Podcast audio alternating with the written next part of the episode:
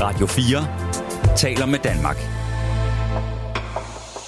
Velkommen til Krimiland. Din vært er Christoffer Lind.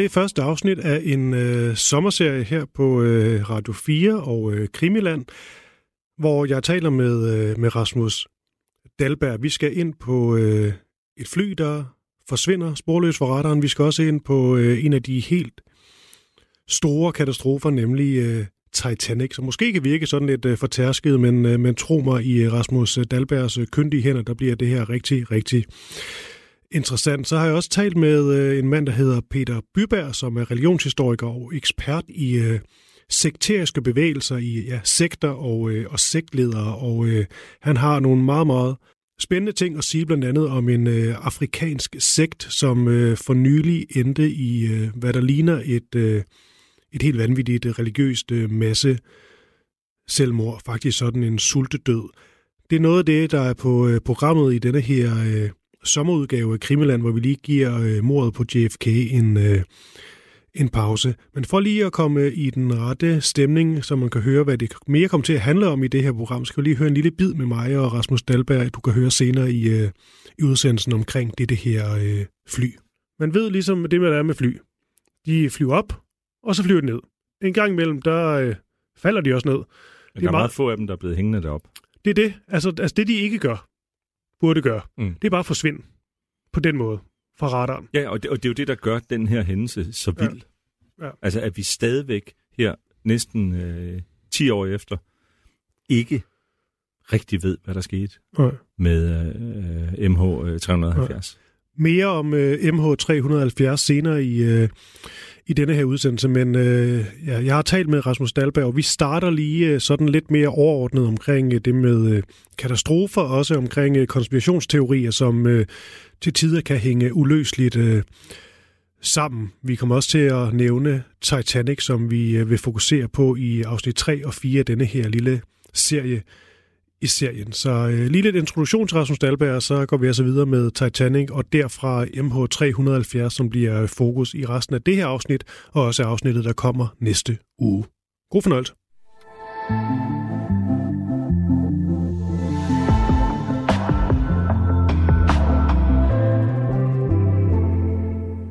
Rasmus øh, Dahlberg, velkommen til Krimiland. Tak skal du have. Vil du egentlig ikke, i stedet for, jeg sidder og laver en lang øh, introduktion, jeg læser op fra en seddel med nogle øh, meritter på, vil du ikke lige prøve for mig og lytterne at beskrive dig selv? Det vil jeg gerne. Jeg plejer at titulere mig selv øh, katastrofehistoriker Ron i bestemt ental. Der er kun én i kongeriget, og sådan skal det helst blive ved med at være. Ja. Nej, det er pjat. Og så er det faktisk også lidt. det er lidt rigtigt nemlig. Det er nemlig. Ja, men det er for at sige, det er jo ikke... Der er selvfølgelig også andre dygtige mennesker, der, øh, der kan dyrke og forske sådan noget som, øh, som katastrofer, men du har faktisk øh, noget på CV'et, som er dit Ja, og, herhjemme. og det er jo en passion, skråstreget besættelse Ja. for mig. Ikke? Altså, jeg skrev jo mine første bøger for over 20 år siden om øh, kontrafaktisk historie. Og så efter de første to titler var kommet ud, så skulle jeg øh, finde på noget nyt Ja. at skrive om. Og så, øh, så spurgte min forlægger mig, hvad Dalberg, hvad interesserer du dig ellers for? Og så gik jeg til bekendelse og sagde, ja, jeg ser, jeg, Rasmus Dalberg, ser katastrofepornografi. Ja. De der underlødige programmer på øh, Discovery Channel. Ja, du nikker, ikke? Øh, Du Jamen, jeg er selv. øh, hvor man sidder op øh, til se- Ja. dengang i Flows øh, tid, ikke? hvor man, man kom jo aldrig i seng, fordi der var Mm. altid et afsnit eller to mere af Ja. ja. Aircraft Investigations, og, øh, eller air, air, hvad hedder de? Plane Crash Investigations og alle de her. Ikke? Ja. Så, så det skrev jeg en bog om, og, og det blev sådan min vej ind i, uh, i det her område med katastrofer og risiko og, og ja. beredskab, og endte med at, tage en forskeruddannelse inden for det, og, ja. og arbejder stadigvæk med det. Og hvis, øh, lad os nu sige i forhold til, øh, ja, vi har jo en, øh, en krig i Europa i disse år. Hvad er det, der ligesom eksempelvis skal ske i sådan en, øh, en krig, før at medierne ligesom ringer til, til Rasmus Dahlberg? Jamen, jeg, jeg, jeg sidder som lektor på Forsvarsakademiet, nu har jeg gjort siden 2017, øh, hvor jeg beskæftiger mig med, øh, med Arktis, og jeg beskæftiger mig med samfundssikkerhed. Mm. Og, øh, og siden 24. februar øh, 2022, der har jeg overladt det helt overvejende til mine øh, gode kolleger i, i uniform, øh, Anders Puk og, og, og de andre øh, gode mennesker, øh, at øh, stå i krigens døgn og øh, på TV2 News og udlægge, hvad der foregår på, øh, på slagmarken mm. i Ukraine. Det er, det er ikke mit fagfelt. Men når der så kommer noget, der handler for eksempel om øh, civilbeskyttelse, mm. øh, når det handler om øh, dæmningssprængning, øh, mm. når det handler om atomkraftværket, øh, der øh, bliver beskudt og måske øh, mister sit kølevand, øh, jamen så er det mig, de ringer til. Mm. Og så, øh, og så udtaler jeg mig om, for eksempel, øh, skal vi have jodpiller, øh, eller skal vi ikke... Mm. Øh, hvad har det af konsekvenser for civilbefolkningen i et i forvejen krigshavet område, når der pludselig kommer en, øh, en oversvømmelse oveni, så taler man som dobbelt katastrofe, ikke? At mm. øh, begge dele er sådan set slemt nok i sig selv, men de så intersekter, så, øh, øh, så bliver det øh, mange gange værre. Mm. Så det, det, er sådan, det er mit take på det. Ja. Og denne her serie, det er jo... Øh, du kommer ind til, mm. til en øh, meget dedikeret gruppe, heldigvis, af, af mennesker, så, på, som hører, så hører det her program, Krimiland, mm. men også som kommenterer meget aktivt inde i, inde i gruppen. Øh, og jeg har jo beskrevet den som, og det må du så øh, korrigere, hvis det er, men, øh, men jeg har ligesom beskrevet mordet på JFK som der, hvor konspirationsteorien ligesom bliver allemands eje på en eller anden måde. Øh, fordi de har, jo, de har jo været der før, Mm-hmm. Det er jo ikke, fordi det begreb, der ligesom opstår der i, øh, i 63, men det er som om, at, at den sag gør et eller andet ved, at, at lige pludselig så begynder alle at, at gætte med, og faktisk er der sådan et flertal, der går imod sådan det officielle narrativ. Mm, mm. Og, og så lige pludselig, så kan du jo finde den ene forbindelse efter den anden, og det har folk så også gjort siden, og gør også i dag. Men når det kommer til de her konspirationsteorier, også i forhold til, ja, det er det jo så et, et attentat, men i forhold til ulykker og sådan noget, er det så noget, du tænker, der har været der egentlig altså lang tid før? Det er ikke, fordi vi skal tage hele konspirationsteoriens historie, mm, men mm. sådan øh, øh, tilbage til ulykker, sådan lad os sige 20 år før det. Eller, eller.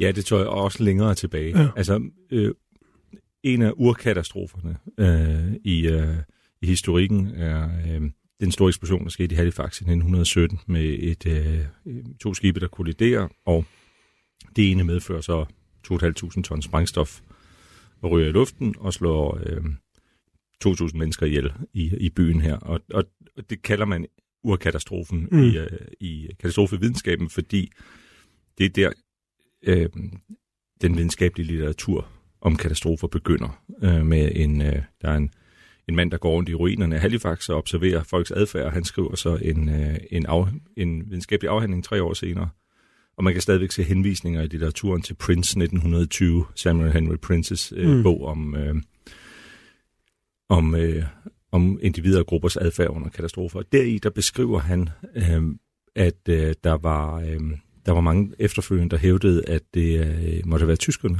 der stod bag. Mm. Altså, at der simpelthen var rapporter om observationer af tyske zeppelinere over Halifax, mm. som jo også ligger på Nova Scotia i Canada, på den anden side af Atlanterhavet, øh, umiddelbart inden den her enormt store eksplosion. Og det var jo på et tidspunkt, altså øh, vi er i 1917 under Første Verdenskrig, på det tidspunkt, der er øh, bombardement fra luften øh, stadigvæk. Stort set fly øh, flyver øh, op, og pilot smider et eller andet ud over siden af cockpittet. Mm. Ikke? Altså det, men alligevel så er det den type forklaringer, der opstår. Altså rygtedanser og hårdnakket, mm. sådan, øh, for, øh, alternative forklaringer. Øh, og, og det hænger jo sammen med, at, at det hændelige uheld, den, den tragiske omstændighed, er så øh, svær at kapere og svær mm. at acceptere, at, at, at når der så er sådan et meningsvakuum, det giver ikke mening, Nej. at en simpel kollision mellem to skibe fører til en eksplosion, hvor 2.000 mennesker omkommer, og 6-8.000 bliver kvæstet, mm. og hele byen bliver smadret, så, øh, så opstår der, så er der nogle dynamikker mm. i de her øh, grupper efterfølgende. Det er det, han beskriver, sociologen Prince her, at, mm. øh, at, at så opstår der øh, forklaringer, alternative mm. forklaringer, der tilbyder mening ja. til øh, meningsløsheden. Ikke? Ja. Så, så han beskriver det i hvert fald øh, ja. som rygtedannelse, og som, ja. jeg tror ikke, han bruger ordet konspirationsteori, Nej. men det er jo i virkeligheden det ikke. Altså man, øh, en anden form for drift, ja. kollektiv drift hen imod at finde en, øh, en forklaring øh, på det skete, øh, som bunder i, øh, i en bevidst handling, mm. udtænkt af en, altså en aktørdreven ja. handling. Ikke? Ja. Og det øh, leder en meget godt op til, øh, til mordet på JFK. Det er jo ikke et, øh, vores fokus her, øh, Rasmus Dahlberg. Men det jeg også tænker med det, fordi det er jo helt klart en, en god pointe, at vi mennesker også har brug for at finde øh, mening i det, i det meningsløse. Øh, og alt det. Men sådan i forhold til mordet på, på JFK, der er der jo også det med, at så kan man sige, får vi det nogensinde sådan helt mm. løst? Er det måske allerede løst, men bliver vi nogensinde tilfredse? Det gør vi nok ikke. Men i, det, i den sag er der jo også sådan noget med, at hvis du så ser på, lad os bare sige CIA, så kan du jo meget nemt øh, lave koblinger, men du kan også se, hvad CIA ellers har haft gang i. Og så øh, øh, udvider det sig ligesom, og du ser nogle, nogle ret vilde historier, og man siger, okay, de kunne finde på alt. Og der sidder og tænker, i nogle af de her sådan katastrofer, attentater, ulykker osv., selvom der vel ofte, så er det måske den nemmeste, skråstrej kedeligste forklaring, der er, den, der er den sande, så har du vel også stødt på øh, eksempler, hvor det, at man har undret sig, vel også har medført, at man rent faktisk fandt frem til noget, der ikke var sådan det gængse narrativ. Problemet med, med konspirationsteorier er, at konspirationer også findes. Ja. Altså, og, og, og, og, altså, mm. så, så, øhm, så forskellen på en, øh, en konspirationsteori og en konspiration er vel i sidste ende bevisførelsen. Mm. Altså, det, det, er jo, det er jo metodikken i det. Jeg bruger tit konspirationsteorier som øh, eksempel, når jeg underviser i videnskabsteori, på at have gjort det på universitetet tidligere og på, øh, på Forsvarsakademiet også, ikke? Fordi der vil man jo, hvis man har sådan en klassisk poppersk tilgang til, mm. øh, til videnskabsteori, ikke, så vil man sige, at vi opstiller en hypotese om, hvordan vi tror et eller andet øh, forholdt sig. Mm. Øh, og, så, øh, og så afprøver vi den hypotese øh, op imod noget empiri. Ja. Og, og så gør vi alt, hvad vi kan for at afvise den hypotese. For vi, det er den her popperske falsifikationsmetodik. Mm. Ikke? Så siger vi, hvis vi har, øh, hvis vi har 100 øh, stumper empiri, så tester vi hypotesen op mod det, og hvis der er 99 af de stykker empiri, der støtter hypotesen, og et stykke empiri, som vi tror på med mm. vores kildekritik, der går imod hypotesen, så er den afvist. Mm. Ja, altså det vil være den videnskabelige tilgang. Ikke? Så, må ja. sige, så, så, kan, så er hypotesen falsificeret, så må vi tilbage til tegnebrættet mm. og opstille en ny hypotese og prøve den af.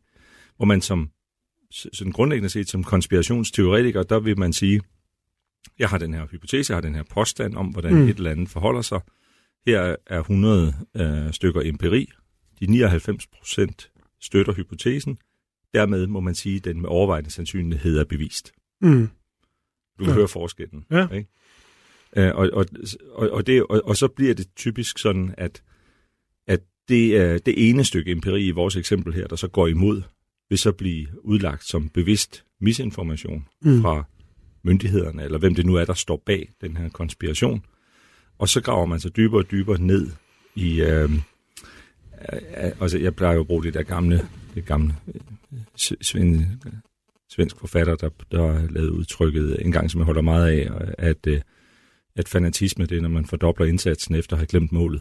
Ikke? Altså, mm. så, så, så jo dybere du graver dig ned, det mere øh, vil du være i stand til at afvise de stykker af empiri, der måtte dukke op, som går imod din øh, hypotese, fordi øh, du har øh, simpelthen øh, forelsket dig så meget i, øh, hvordan verden hænger sammen. I forhold til ja. det, du sagde med, med øh, Kennedy-mordet som, øh, som øh, urkonspirationsteorien. Ja, i hvert fald den, jeg, jeg, jeg, jeg beskrevet som den, ligesom blev, altså alle mands eje, alle ligesom ja, præcis. Og det tror jeg, det er også min fornemmelse, ja. uden at være øh, på nogen måde øh, ekspert i det, som, ja. øh, som, som du er efter øh, mange udsendelser, ikke? Øhm, men jeg, det, jeg tror, Torben Sange har sagt noget lignende. ja, præcis. Men, men det hænger også sammen med, øh, det hænger sammen med massemedierne. Ikke? Altså med, Ja. med, med, øh, det hænger sammen med de billeder, med de filmoptagelser, Ja. der er af det, som er blevet ikoniske. Mm. Ikke? Altså det, at man har Zapruder-filmen, mm. man har de andre optagelser, man har, øh, man har nogle meget stærke øh, sådan visuelle indtryk Mm. af øh, øh, området. Ja. Og, øh, Og, også, grassy, også øh, Jack, øh, også, vi ser også øh, Jack Ruby skyde. Oswald Ja, præcis, på ikke? ja, Ja. rullende kamera. Ja. Ja. ja. Men det er jo, jo det er interessant, den der Zapruder-film, den bliver jo ikke frigivet først. Mm. Der går vel næsten 10 år, før den bliver frigivet. Og det er jo også der, det sådan stikker helt af med konspirationerne og folk. Fordi man jo ikke set de der optagelser, og så ser man den. Og man kan sige meget, man kan jo få alle mulige kloge folk til at sige alt muligt, om nogen vil sige, at det kan ikke lade sig gøre, og nogen vil sige, det er helt tydeligt, de kommer bagfra de skud. Men det er jo det, når man ser den optagelse, og man ser dem bukser forover. Altså det der sidste skud, altså det ligner så meget, det kommer. Ikke bagfra. Mm, mm. Og jeg forstår godt, når man så ser sådan en filmsekvens, og du ligesom i forvejen er måske lidt skeptisk, så kan jeg godt se, der, der bliver for den brede offentlighed, der bliver det altså mystisk der. Ja, og, og så bliver alle retsmedicinere Alle og, og, og ja. ballistikeksperter Ja. i det øjeblik, de ser den. Ikke? Ja. Der er også sådan, øh, Der er også stort, stort ekspertvælde for tiden. Ja. Øh, ja, ja, og det er jo de der, der, øh, der, der hurtigt omskoles fra at være øh, coronavirus øh, epidemiologer, og som så bliver Ja. øh, til, til sikkerhedspolitiske eksperter øh, med, med, med, med kort varsel. Ikke? Ja. Men øh, det er også noget med, der find, men der går en teori om, at der findes en anden film, der er endnu bedre, ikke? som ikke Jo, er frigivet. Men Rasmus vi to skal have fokus her i den her lille, lille sommerserie, vores lille sommer intermezzo fra, øh, fra JFK, med nogle andre sager. Og altså, du vil gerne tale i hvert fald om en af de helt store. Det er ikke det, vi kommer til at tale om i det her program, det er bare lige for at lægge op til, øh, til hvad der sker senere hen øh, den her sommer. Men jeg kan huske, da du sagde, at du gerne vil tale om Titanic, så tænkte jeg, den er sgu blevet fortalt før. Men så alligevel, da jeg så gik på det store internet og begyndte at søge på alt fra teorier til mystiske omstændigheder, mm. Påfaldende ting og sager, øh, hvad folk har sagt og ikke sagt, også hvordan nogen havde eksplosioner, og nogen gjorde ikke, så tror jeg, der, der var mere i den historie, end jeg egentlig tænkte, fordi jeg baserer den nok stadig meget på, øh, på filmen selvfølgelig, og så på det ikoniske billede, hvor skibet det knækker over. Ja, ja. Ja. Men, men jeg skrev øh, min første bog om katastrofer i, øh, i 2004. Øhm, med, øh, den fik titlen øh, Den menneskelige faktor, historiens svageste led. Og der tog jeg faktisk med vilje ikke Titanic med, Mm. fordi Camerons film kom i 97, og den, det var, den var stadigvæk sådan, øh, Ja. som den kæmpe store katastrofe blockbuster. Mm. Øh, ikke, øh, øh, friske erindringen. Så der synes jeg, at emnet var lidt fortærsket. Øh, der tilbage i 2004. Ja. Men, øh, men jeg valgte at genudgive bogen i, øh, i 2012, og den skulle egentlig komme på, øh, på 100-årsdagen, altså øh, 15. april øh, 2012 for Titanics forlis. Og så benyttede jeg anledningen til at skrive et, øh, et langt kapitel om alle myterne om Titanic, og sådan, mm. Hvor jeg gik ind i, uh, i det. Og så, så endte vi faktisk med at udsætte bogen i nogle måneder, fordi Costa Concordia forliste. Og så, øh, så tænkte jeg, at jeg måtte hellere lige øh, bruge lidt tid på at skrive en, en sammenlignende analyse af de to, øh, af de to forlis. Så, Mm. og så, så dengang der fik jeg lejlighed til at, at grave mig lidt ned i, uh, i Titanic, og jeg har været... Øh, jeg har været tilbage og genbesøge mit, øh, mit gamle kapitel fra dengang, Ja. og det er jo bare fascinerende også. Altså, og det er jo, Titanic er jo også en, en af urkatastroferne. Det må man en sige, af det må man sige. Ikke? Ja. Øhm, på trods af, at den fyldte faktisk ikke ret meget i, øh, i første halvdel af det 20. århundrede, altså fra, fra forliset i 1912 og så frem til, øh, til 50'erne, der, der er det ikke en øh, maritim katastrofe, som alle kender. Nej. Øh, måske overskygges også af Første Verdenskrig og 2. verdenskrig mm. og de store tragedier. Øh, men så skrev, øh, så skrev øh, Walter Lord sin bog A Night to Remember, øh, mm. som udkom på, øh, på dansk også, og som blev filmatiseret. Mm.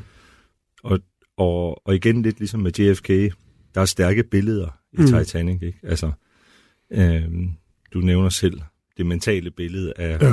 af skibet, der går ned, og, øh, øh, bagenden, der brækker Mm. af, og skorstenen, der knækker, og, og de her ting altså nedover, og falder ned over Ja. øh, de, øh, de nødstede, der ligger i overfladen. Ja.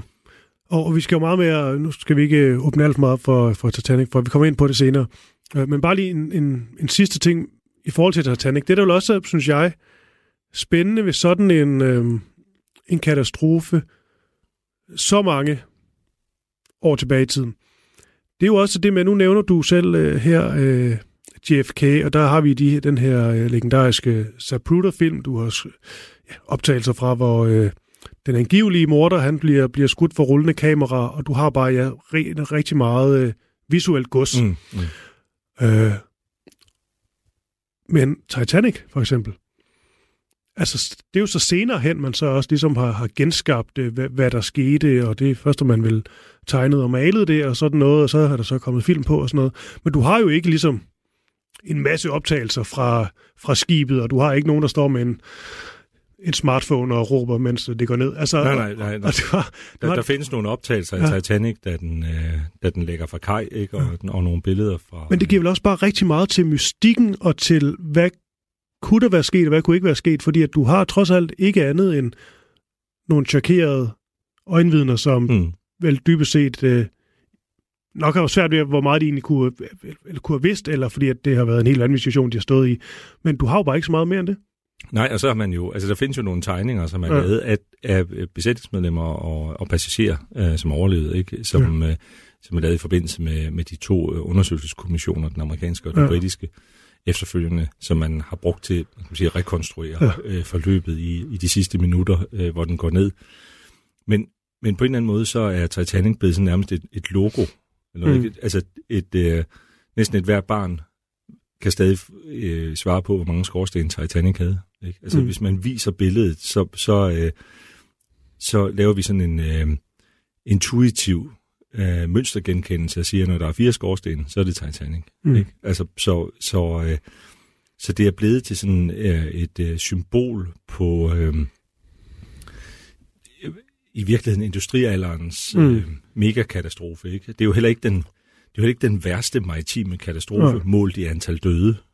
Men det er alligevel den perfekte katastrofe, som faktisk var titlen på mit kapitel i, i min bog, ikke? fordi Mm. det er det er jomfrurejsen. Øh, det er øh, det er det største skib. Mm. Øh, det er øh, luksuriøst. Ikke? Øh, altså det lever op til en masse Mm. øh, kriterier, der der øh, Ja. ja. sætter det op på den her pedestal. Også hele den der, jeg ved ikke, hvor meget der er blevet skruet på i filmen, men der er det jo meget også den der med, øh, altså med høj og lav, og, med, Ja, ja. Øh, og netop øh, det med, at øh, ja, første klasse kom ned, ned i bådene først, og den slags, ikke? Altså sådan sådan en helt konkret opdeling af, af samfundet på en eller anden måde på et skib. Ja, præcis. Så, hvor der er mange myter omkring ja. det også. Ikke? Og, og, og Titanic var ikke det var ikke et emigrantskib, fordi øh, der var ikke nogen virkelig fattige på Titanic, fordi selv, selv de billige billetter var dyre. Ja. Det var andre rædderier, der, der sejlede med, øh, med de virkelig fattige øh, østeuropæiske emigranter. Ikke? Så, så, men, men stadigvæk så er der Men mindre her- man vandt sig til en billet, ligesom DiCaprio gør, er det ikke sådan der? Jo, øh, Nå, øh, men, ja. men, øh, men der er stadigvæk det her... Øh, altså, det bliver også et symbol på klassesamfundet Mm. øh, nemlig med sådan meget øh, fysisk med øh, de forskellige dæk Ja. øh, på, øh, på skibet. Og så er der Hybris Nemesis fortællingen om Titanic også, at, at skibet symboliserer øh, menneskehedens teknologiske overmod. Mm. Ja. Øh, kulminationen på, øh, på øh, dampskibsæren og på, øh, på øh, ingeniørernes århundrede Mm. øh, i, i 1800-tallet, ikke? Hvor, hvor man byggede ting større og stærkere og hurtigere. Og så viste det sig alligevel, at det Mm. ikke var synkefrit. Det der med, om det var synkefrit, det tænker jeg, vi kan grave lidt ned i. Det skal vi, og vi skal også øh, grave ned i, om hvorvidt det var et isbjerg, Mm. mm. Titanic ramte.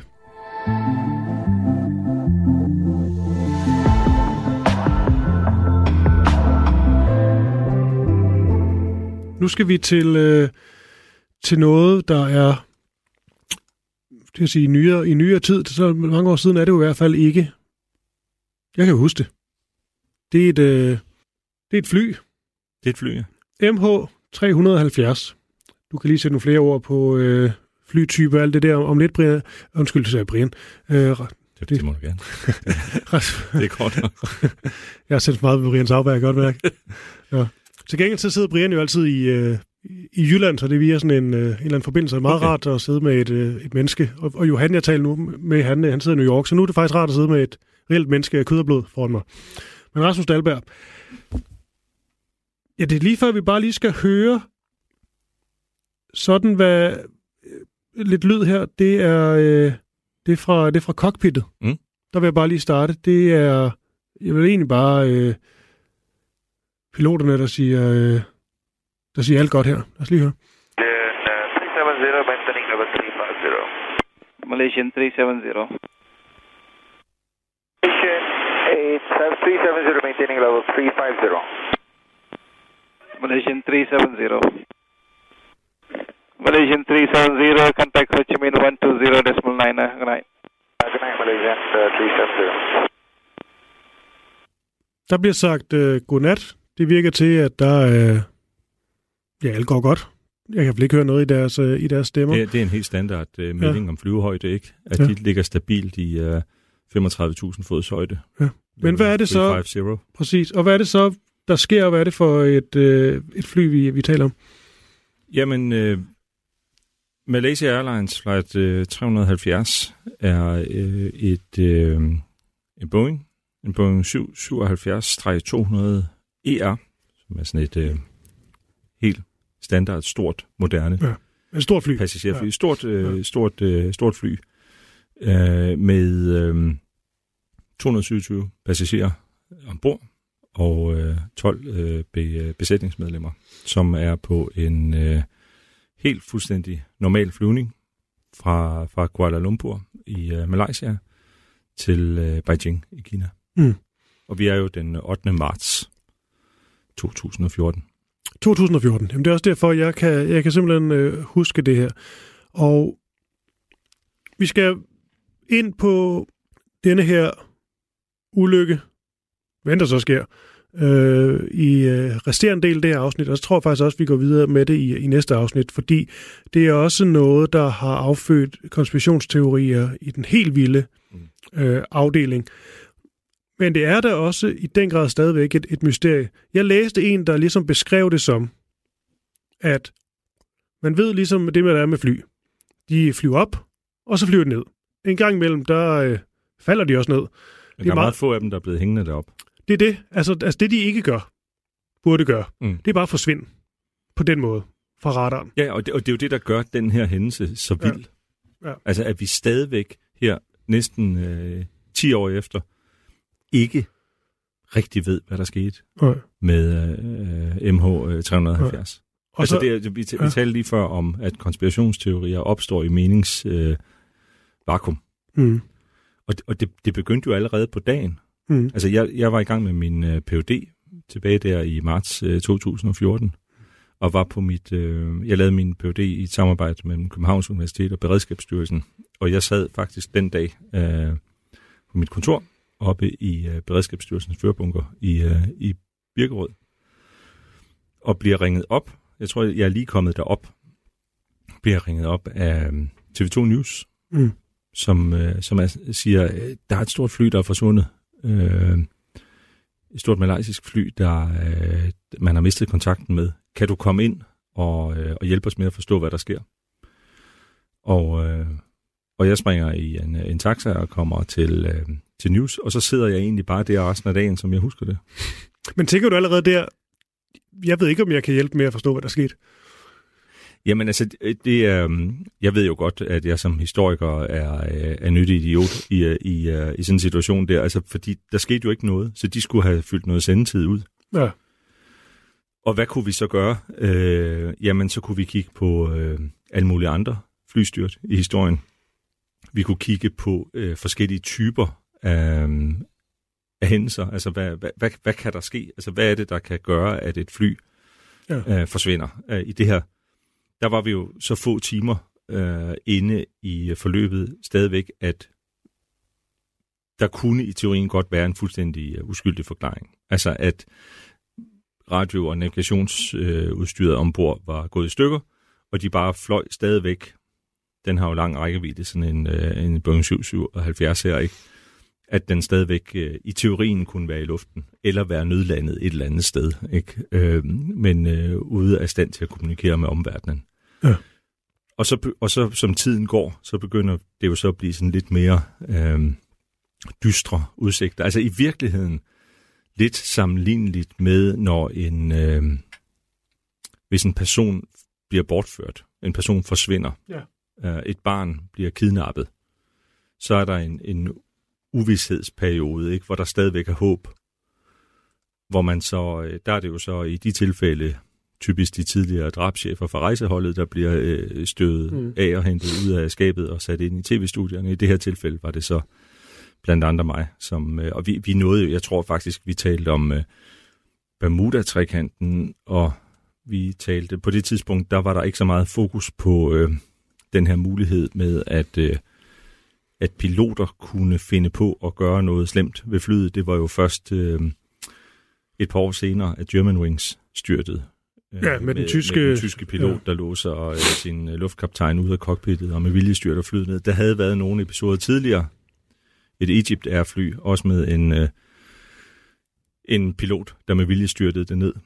Men de var ikke så kendte, de episoder, så jeg, kan, jeg tror faktisk, vi havde det op at vende os allerede, at det var sådan, men, men det var nok noget, de fleste anså for forholdsvis usandsynligt, Mm. ja, mig selv inklusiv. Ja, men det er meget, øh, det giver rigtig god mening, den her øh, sammenligning med, med sådan øh, mulige øh, drabsager, i hvert fald bortførelser. Og det er jo også en svær sådan, genre på en eller anden måde. Jeg kan huske den her seneste øh, bortførelsessag, som øh, de fleste nok ved, hvad, jeg henviser til, mm. Hvis jeg kan nævne nogen mm. Navn på nogen af dem. Mm. Men, men der kan jeg da også huske, at der, der begynder håbet sådan lidt at, at svinde langsomt ind, og så sidder der også nogle tidligere drabschefer og siger, at øh, det sandsynlige er nok, og så er det det grimme scenarie. Og så viste det så faktisk, at Ja, helt exceptionelt. altså, jeg tror, jeg sad jo også ingen, og der så, troede på det, tror jeg. jeg sad jo også og så det der Ja. berømte pressemøde med, Ja.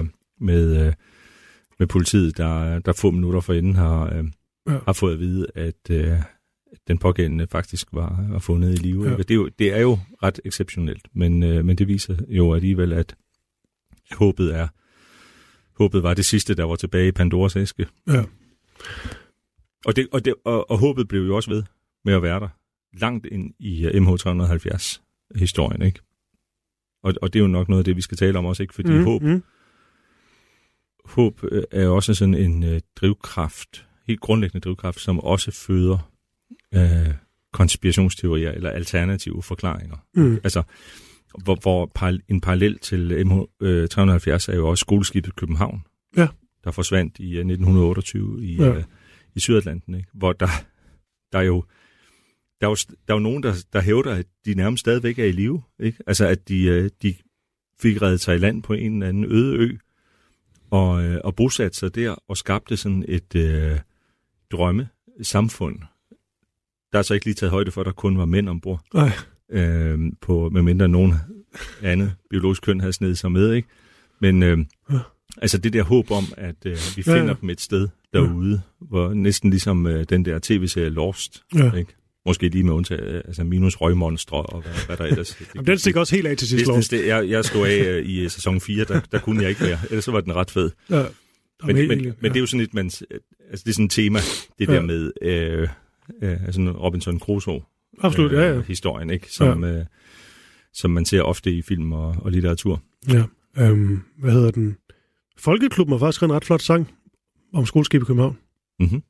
Det var bare lidt anbefaling herfra. Tak, den kender Ja, jeg. det synes jeg virkelig Den fint. øh, skal med på min liste over katastrofe øh, Ja, sange. præcis. Som, øh, Det er lidt nyere en, tror jeg. Den er sådan gået lidt under radaren. Jeg har faktisk haft lille one-man band og har optrådt med ved flere lejligheder Ja. ja. med min guitar, også med, med sange skrevet om, øh, om katastrofer. Hold Den findes der mange af, fordi der er sådan en, sådan, Ja. ja. sådan en folkemusiktradition, hvor man Ja. ja. har bearbejdet øh, mineulykker og skovbrænde og sådan noget ved at skrive sange om det. Bob Dylan fik da også skrevet en Titanic-sang, gjorde han ikke? På et tidspunkt. Det tror jeg, han gjorde. Ja, jeg, mener, den, jo, den scene Bob Dylan, og den er rigtig lang. Den, øh, den berømte er jo Michael Wies, kan vise. Ja. som er oversat af Niels Havsgaard. Nå, det er også bare Ja. ja. sidehistorie, ikke? Altså, altså, når vi kører det... Nej, den Dylan skrev om, det var da det der øh, troppetransportskib, der væltede i, øh, der kendrede i, var det New Yorks havn? Ah, jeg tror, jeg har den her. Er det rigtigt, det jeg siger? Det, det er jeg altså ret sikker på. Der kom bekymring lidt frem, vil jeg sige. Nu er jeg jo øh, meget øh, stor Bob Dylan-fan, og har faktisk øh, mødt ham. Ja. Jeg kan også se, jeg kan også se måden, du, du kiggede på mig, at det var sådan... Ah. Jeg tror, det er den sang, der bare hedder Tempest. ja, men det er altså ikke om Titanic. Satans. Det er... Eller er det? Ja. ja. det er sgu om Titanic. Yes. Ah. Det var dejligt. Men du har mødt ham? Jeg har mødt ham i øh, backstage i, øh, i Forum i, øh, i 97. Wow. Fik Fordi- lov til at hilse? Eller? Ja, jeg gjorde. Jeg tilbragte 20 minutter sammen med ham. Hold da kæft. Øh, fordi, og, Det er få fundet. og det, jeg har faktisk aldrig fortalt den her historie. Nej, meget, jeg er meget I, gerne. øh, Det har intet med det, vi skal tale om at gøre ellers, men kom med det. den er meget god. Det var fordi, jeg sad og skrev en anden opgave, på, jeg læste på universitetet dengang, Ja. og så øh, min øh, derværende kæreste, senere hustru, øh, ringede til mig og sagde, der er en konkurrence på P3, som du bør deltage i, for hun vidste jo, at jeg var meget stor på Dylan-fan. Ja. Øh, og det man skulle, det var, at man, skulle, man skulle simpelthen bare overbevise værterne om, hvorfor, hvorfor man var berettiget til at få et af de seks backstage pass med, med, øh, med møde med Bob Dylan, ikke? Mm. til den der koncert i Forum. Og så, øh, så skrev jeg ind og sagde, at jeg synes ikke, at Dylan havde haft et øh, ordentligt hit siden øh, Hurricane på øh, Desire, mm. tror jeg det var, mm. han, øh, han udgav den. Og øh, det var slut 70'erne. Ja. Men jeg havde skrevet en sang øh, om den kolde krig, faktisk, som Ja. med utrolig mange vers i. Og den Ja. måtte han godt få og indspille. Og så Ja. kunne han ligesom få et hit igen. Og det synes de så var ret sjovt. Og så kom jeg så backstage, og dem, jeg var der inde i hans øh, garderobe, han sad i t-shirt og spillede øh, akustisk guitar Mm. der, øh, der før koncerten. Og dem, jeg så var der op sammen med, de, de var sådan meget starstruck, og de, kunne ikke, de var ikke så gode til engelsk. Mm. Mm. Så det endte med, at jeg bare stod og chit-chattede med His Bobness i øh, sådan en kvarter 20 minutter, ikke? Wow. Og da vi så, ja, det var ret sjovt. Og så, øh, så da vi var ved at være færdige, så, så sagde jeg til ham, øh, øh, med Mr. Dillon, øh, jeg vil gerne lige fortælle, hvordan jeg faktisk øh, vandt den her mulighed for at, Ja. ja. at møde dem. øhm, så, så jeg har skrevet den her sang, og så havde jeg så printet den ud på min dot matrix printer ja. på min kollegeværelse og indspillet den på et kassettebånd. Og så havde jeg taget den med til ham. Og så gav jeg ham den. Og så var han så sagde han, hey, hey man, thanks a lot, I really appreciate that. Og så øh, sagde vi farvel, og så gik vi øh, delegationen der ud af garderoben, og så nåede jeg cirka 15 meter øh, øh, ud af døren. Så blev jeg fældet bagfra af en stor sikkerhedsvagt, og, øh, og så, øh, som ligesom, som jeg husker, det satte sig over på mig, og så kom hans øh, personlige assistent så ud med mit kassettebånd og den her sangtekst i et plastiksertik, og stoppede ned i, øh, ind under min jakke og sagde, You must take this with you for legal reasons. Oh. De frygtede jo et eller andet enormt Ja, sagsanlæg, hvis, øh, hvis øh, Bob Dylan blev inspireret af det der, jeg havde skrevet. Men jeg blærer mig stadigvæk med, at jeg er den danske sangskriver, der er kommet tættest på at få en sang indspillet Det er sjovt. af, af Bob Dylan. Ja. Det er meget stærk historie. Ja. Men det er også okay, fordi at vi, altså Dylan har nærmest været sådan gennemgående. Det er jo ikke meningen, men det blev lidt i serien her, fordi at, så tror vi begynder at tale om Vietnamkrigen, og så fik vi spillet noget, altså Masters of War. Og så viste det jo så selvfølgelig også, som Bob Dylan nogle gange er, han har også skrevet en sang om John Bird Society. Ja. Øh, den har vi selvfølgelig også haft med. Øh, og så har han jo også skrevet en, altså 17-18 minutter lang sang, der var til udgangspunkt i, øh, i mod på, på JFK, og en af hans nye, hvor han hele tiden siger, at de gjorde det. Synes jeg er meget spændende. Han laver sådan en, det er aldrig et jeg, det er de, øhm, gjorde det ved herr Kennedy. Så, øh, så Dylan, det var fint lige at få ham, øh, ham i spil. Med det sagt, så lad os komme tilbage til øh, flyet, der, der, der forsvinder.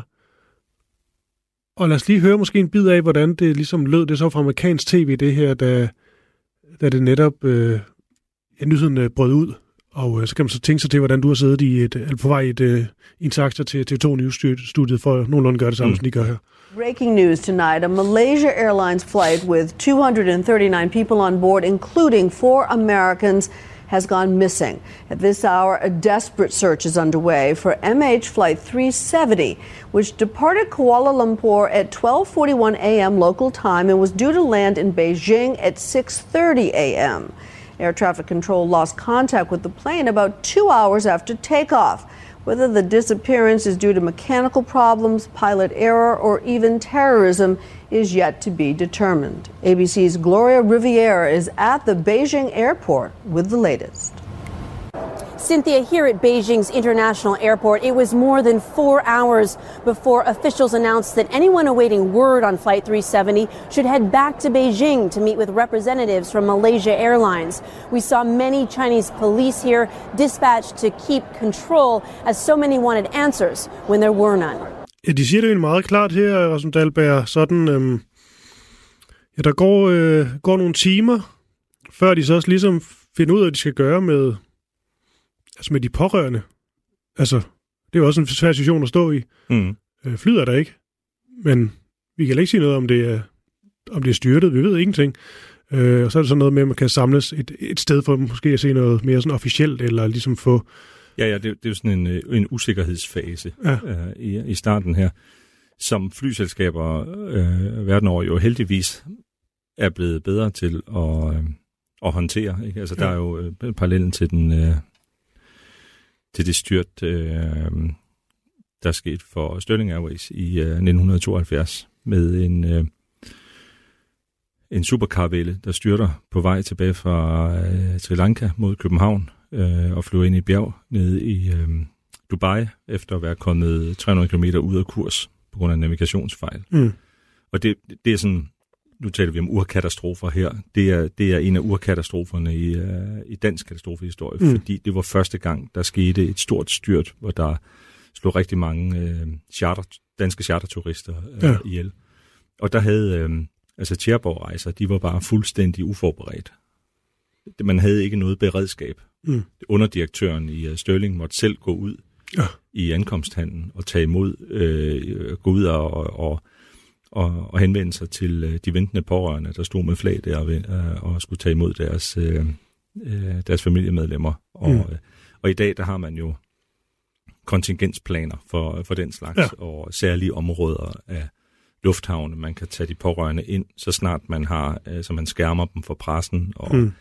det lykkes jo så øh, som regel ikke helt. Det så vi også i, øh, i, i klippene her, Mm. øh, som, som vi lige så nu, ikke? Og øh, hvor vores journalister øh, øh, og kamerahold er meget hurtige til at, at komme i lufthavnen. Ikke? Og, Det er jo det, og det håber, det tror jeg egentlig også generelt pressen, nu kan man ikke tale på hele pressen i hele verdens vegne, men øh, er blevet lidt bedre til, men det, men det er jo stadigvæk, når man ser sådan nogle af de her scener, at, øh, at den svære øvelse er jo også dermed, at så måske vælger man så et, øh, et, et sted, hvor der ligesom er sådan en, en fast øh, øh, procedure og briefing, og det er ligesom her, man får øh, de, det seneste nye, nye fra og sådan noget. Men når man så samler de pårørende der, og der er så mange til sådan en katastrofe her, Mm. så går der også bare sådan mere og mere panikstemning og frustration i den, og hvorfor har ikke noget nyt? Og, Ja, præcis. Ikke? Og, Ja. ja. og, øhm, og, og, og pårørende, der selv begynder at øhm, lægge videoer op og Ja, og, øh, øhm, interviewe hinanden, og øh, netop også, som, som du siger, altså, øh, frustration over ikke, at man ikke synes, man får information nok. Ja. Altså, det kender vi jo godt selv nu. Jeg bor i Esbjerg og arbejder i København, så kører jeg rigtig meget tog. Og, og man synes jo altid, man får for lidt information, mm. når toget mm. holder stille, ikke? Ja. Øh, selvom at, at der så er en togfører, der bare siger, at vi holder stille, fordi øh, der er rødt. Ja. Hvilket jo er en forholdsvis øh, ubrugelig oplysning at få. Men, men, ja. men vi vil hele tiden have, have mere information, ikke? Jo. Og, og, og når det så er en så alvorlig situation som et fly med ens pårørende i, som er gone missing, så opstår der meget hurtigt den her frustration, Ja. som så retter sig mod det nærmeste kamera. Ja. Og der er følelser, og det er bare, må man sige, desværre godt tv, Mm. øh, synes, øh, synes mange øh, broadcaster. Ikke? Ja. Jeg havde en mere sådan... Øh, det var faktisk det er rigtigt. Det var, jeg havde en ret, meget konkret oplevelse, da jeg kørte tog i, øh, på vej mod Amsterdam for ikke så længe siden. Og så lige så stopper toget, og siger han bare, ja, nu har vi lige kigget på det. Motoren skulle brænde sammen. Og så sagde han, der går cirka 45-50 minutter, så, øh, så, kommer der, så kommer der en ny. Så kan I bare gå ud og ryge på perronen, hvilket nok ikke er sagt Danmark, men det sagde man altså i, øh, i Holland er nu 2023. Øh, men jeg, jeg kunne faktisk meget godt lide, at det var så håndgribeligt. Der, jeg kunne egentlig godt vente de der 50 minutter, så er sådan en, okay, altså motoren er simpelthen bare væk. Og der kommer nogen, der skifter. Det er fint. Ja, ja. Det er nemmere for mig at vente 50 minutter, end at vente 20 minutter, hvor du ikke ved, hvad der sker. Ja, præcis. det er sådan, og, og, og det, noget med signal, ja. Ja, ja, og det, er jo, det handler jo om at nedbringe usikkerhed i det omfang, man kan. Ja. Ja. Men, men problemet er jo en situation som med MH370. Ja. Der kan man ikke nedbringe usikkerheden, fordi der er ikke noget øh, hård information at give.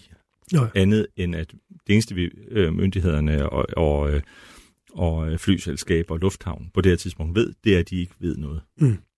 Og før vi kommer mere ind på, hvad, hvad, hvad efterspillet så bliver, og på de mange, mange konspirationer, der begynder at, øh, at florere. Også på de mange hobby-efterforskere, som jo melder sig på banen i, øh, i stor stil. Så vil jeg gerne lige ind på i den sidste del af afsnittet her, øh, Rasmus Dahlberg. Hun nævner her sådan lidt muligheder. De første mulige, mulige scenarier. De mest sandsynlige må det jo være. Det er jo selvfølgelig, at det, det styrer det ned. Nævner selvfølgelig også siger selvfølgelig, men øh, nævner, nævner terrorisme, Mm. øhm, der selvfølgelig også på, på det her tidspunkt i tiden jo er endnu mere præsent, når det kommer til fly. Øh, men det er rigtigt, og så noget med, at øh, altså det er noget med piloterne, men det lyder mere til det sådan, at piloterne kunne have fået, du ved, altså et ildebefindende. Et Mm. eller andet, altså det, det er sådan noget i den stil. Der er ikke sådan snak om, at det er piloten, der ligesom har stået bag terrorismen. Nej, nej, nej, og det er også det, som jeg siger, det, det, det mener jeg heller ikke, som jeg husker det, Nej. øh, var særlig præsent Nej. i, øh, i, i, i studiet på, på Teglholmen hos TV2, da jeg sad og diskuterede de her ting Ja. og, og vendte de forskellige muligheder, fordi Ja. det var, ja, det var som sagt sket nogle Ja. få gange før, men det var ikke uh, top of mind. Nej. Men det man vel fra starten, de første par dage, først på timer, først på dage, øh, ligesom diskuterer og undrer sig over, det er vel det her med, at en så stor maskine på et øh, velanset øh, flyselskab, hvor alt egentlig har set øh, fint ud, at den ligesom forsvinder fra, fra radaren. Mm. Hvad var sådan din umiddelbare holdning til, til det, eller hvad, hvad spekulerede du i? Jamen altså, når man har beskæftiget sig så meget med øh, katastrofer i almindelighed og flystyrt i særdeleshed, som jeg har, så, så, øh, så har, jeg må indrømme, jeg havde ikke meget håb. Nej. Altså, jeg var umiddelbart af den opfattelse, at det fly er styrtet ned. Mm. Og øh, så kommer den, det næste spørgsmål så, hvorfor? Mm. Og min umiddelbare tanke var, at øh, det var styrtet ned på grund af en, øh, en teknisk fejl Mm. mm. ombord. Altså en, øh, en øh, hastigt udviklende brand i Mm. cockpittet, en elektrisk brand, som øh, sætter øh, kommunikationsudstyr ud af Mm. spillet. Det forklarer det manglende nødsignal, øh, som sætter øh, det udstyr øh, ud af spillet, som giver positioner, øh, som forklarer, mm. hvorfor det forsvinder, ikke? og som øh, måske øh, i løbet af meget kort tid øh, får cockpitbesætningen til at miste bevidstheden. Mm. Men måske kan flyet stadigvæk flyve i en periode på autopilot, som Mm. mm. kunne forklare, hvorfor at der sker en kursændring, og det ser ud som om flyet flyver i en øh, forkert retning i en periode, før Mm. mm. det forsvinder helt. Ikke? Altså det, det var sådan Ja. min... Ja. Du nævnte selv tidligere det her med den enkleste forklaring. Ja. Ikke? Ockhams ravkniv, den gamle Mm. mm. middelalder et filosof. Ikke? Og, og, og, og det, det er jo bare en god tommelfingerregel, stadigvæk Mm. øh, her tusind år øh, senere. Ikke? Ja. Altså, at øh, kan vi forklare det med de øh, med, med en begrænset øh, mængde af fikumdik, ikke? Mm. Så, så er det formentlig den sandeste forklaring. Det er også den kedeligste. Ja, Altså, men, men det med, at... Øh, for det er jo selvfølgelig også noget, vi, øh, vi skal se mere på, men flyet... Det vi kan se, det er, at flyet ændrer kurs til en kurs, som øh, det ikke burde Ja. tage. Ja. Og ved vi, ved, hvornår, eller ved du på det tidspunkt, hvornår det ligesom sker, altså at ligesom at man kan se, at den ændrer kurs, og så er væk. jeg, øh, som jeg husker det, så fik vi ret hurtigt i løbet af, af eftermiddagen, der hvor jeg sad i studiet, Ja. der, der kom der de oplysninger ud. Ikke? Altså, der har man så der har man jo sendt de med øh, ja. de informationer ud, man havde fra, øh, fra lufthavnen, fra flyselskabet, fra luftfartsmyndighederne i, øh, i Malaysia, de omliggende lande. Ikke? Altså, siger, okay, her er, hvad vi ved, her er flyet sidst set. Ja. Og så ser man, det flyver jo så på sådan en øh, nord, nordøstlig kurs fra ja. Kuala Lumpur op mod, øh, mod Beijing, og så øh, ret kort tid efter starten foretager det en, øh, en øh, et ikke planlagt øh, drej ja. ud øh, mod, øh, mod vest. Ikke? Hvad kunne være... Man kan spekulere meget i det. Men øh, du har ligesom nævnt den måske, i hvert fald i første omgang, mest øh, sandsynlige forklaring. Sådan et kursskift hvis man skal se på andre muligheder, altså hvad, hvad, kunne, det, hvad kunne det så være? Altså, Jamen altså, der, jeg, man har sådan en tomfingerregel øh, øh, i, øh, i flysprog, ikke? Mm. Øh, i flyterminologi. Øh, så når der opstår en nødsituation, så siger du uh, aviate, navigate, communicate. Mm. Så først så flyver du. Altså først så får du kontrol over flyet. Hvis vi forestiller os, der sker en eksplosion, eller der er udbrud af brand. Ikke? Mm. Så, først så får du kontrol over flyet, så det ikke øh, falder ud af luften. Ikke? Derefter så får du øh, styr på, hvor du flyver hen af. Mm. Og først derefter, der begynder du at kommunikere til omverdenen. Det, det er lidt ligesom førstehjælpens øh, fire faser og sådan noget. Ikke? Det er det, der hedder en euristik, sådan en Mm. tommelfingerregel. Og det kunne jo forklare, at hvis der er sket et eller andet pludseligt i, i flyet, øh, lad os forestille os, at vi sidder i, uh, i cockpittet på den her uh, 7, uh, 77'er, og pludselig så begynder det at slå gni- øh, gnister. Øh, Ja. Der kommer gnister ud og, og røg, og øh, halvdelen af instrumenterne øh, går ud. Øh, elektrisk brand inde i panelerne et eller andet sted mm. Mm. i cockpittet. Øh, hvad gør du så som øh, pilot? Jamen, du sørger for først og fremmest at, have, at få kontrol over flyet. Ikke? Altså, mm. kan, du, kan du styre det? Er der, øh, det, er jo, øh, det er jo fly-by-wire, sådan moderne fly. Ikke? Det vil Mm. sige, at du har ikke din, øh, din, øh, øh, din styrepind, dit Mm. ret i flyet, Ja. det er ikke direkte forbundet med, øh, med øh, øh, de vertikale og horisontale Okay. flader. Ikke? Altså, det, det er det er servostyring, og du Mm. styrer så via øh, computer og ledninger. Flyet, ja. ikke? Så det er det første, du øh, undersøger, det er at have kontrol med flyet. Ja. Kan jeg styre flyet? Ja. Og så finder ud af det, så øh, skal du øh, jo hurtigst så, så har vi aviated, så skal vi navigate mod den nærmeste øh, lufthavn, hvor vi kan Ja. lande det her fly. Og det vil jo så være en kurs i øh, autopiloten, for eksempel, der bliver indtastet, ja. ikke? At man siger, okay, nærmeste lufthavn, det er der, det er der, taster ind, og så drejer flyet om mod den, øh, den lufthavn. Ja. Og, hvis det, og, og, og, og hvis så øh, trykket i cockpittet falder, øh, der er røg, øh, hvad ved jeg, øh, så kan det være, at de lige præcis når at miste bevidstheden, piloterne, før de når til øh, tredje trin i Ja. ja. den her øh, euristik communicate. Ikke? Okay. Ja, fordi pointen her, det er, øh, at man handler, før man ligesom... Du handler, før du taler. Præcis, ikke? ja. Så, så det kunne faktisk godt Altså, have... fordi, og, og Ja. ja. det, er jo, det er jo indlysende, fordi der er jo, Mm. dem på jorden kan jo ikke gøre noget i situationen. Nej. Det, et godt eksempel er jo øh, øh, Solly Sollenberger, Mm. der nødlandede sit fly på øh, Han blev. Hudson-floden. Ikke? Ja. Ja. Og han er, jo, han er jo super cool, ikke? Hvor man, Ja. når man hører den der kommunikation, ikke? hvor han bare siger, han får det her bird strike, Mm. øhm, konstaterer, at han mister kraft på, øh, på motorerne, fordi der er røget fugle ind i. Mm. Og så ved han jo, hvor højt han ligger. Det er jo et spørgsmål om matematik og, og, og flyvedynamik. Ikke? Altså, hvor højt ligger jeg? Hvor langt kan jeg, hvor langt kan jeg, jeg svæve med det her fly? Han er så Mm. svæveflyspilot øh, i sin fritid, ikke? så Mm. det er ret naturligt for ham. Og, øh, og så først der begynder han at sige, hvor han vil hen. Så får han at vide, han øh, giver en nødmelding, ikke? så får han at vide, at han kan flyve til øh, Tetherboro, som er sådan en lille lufthavn Mm. i, øh, et stykke derfra. Ikke? Og, og, så, og så styrer han flyet og bruger sin øh, energi på det, og så siger han bare, øh, der kan jeg ikke nå over. Det bliver Hudson. Mm. Så, så han har fuld fokus på at flyve flyet, Præcis. i stedet for at kommunikere. Jeg har aldrig... Øh, vi skal slutte, Rasmus Dahlberg, jeg skal bare sige, jeg har aldrig kunne lide... Jeg kan godt lide det, han gør, Sollenberger, men jeg aldrig kunne lide... Øh, altså, øh, det der kunne have været en kæmpe katastrofe.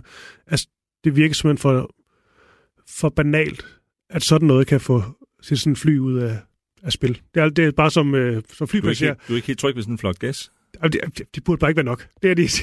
Det, det synes jeg sådan bare er for vildt. Jamen, det er det jo som regel heller ikke. Altså, Ej, det er det jo nu ikke. Er, nu er, øh, Jeg skal altid huske, det er meget jo. unikke, øh, frygtelige få tilfælde. Noget. Jo, jo, jo, men som, øh, som sikkerhedsteoretikeren Scott Sagan jo så smukt har formuleret det, og historien er desværre fuld af ting, der ikke kunne ske.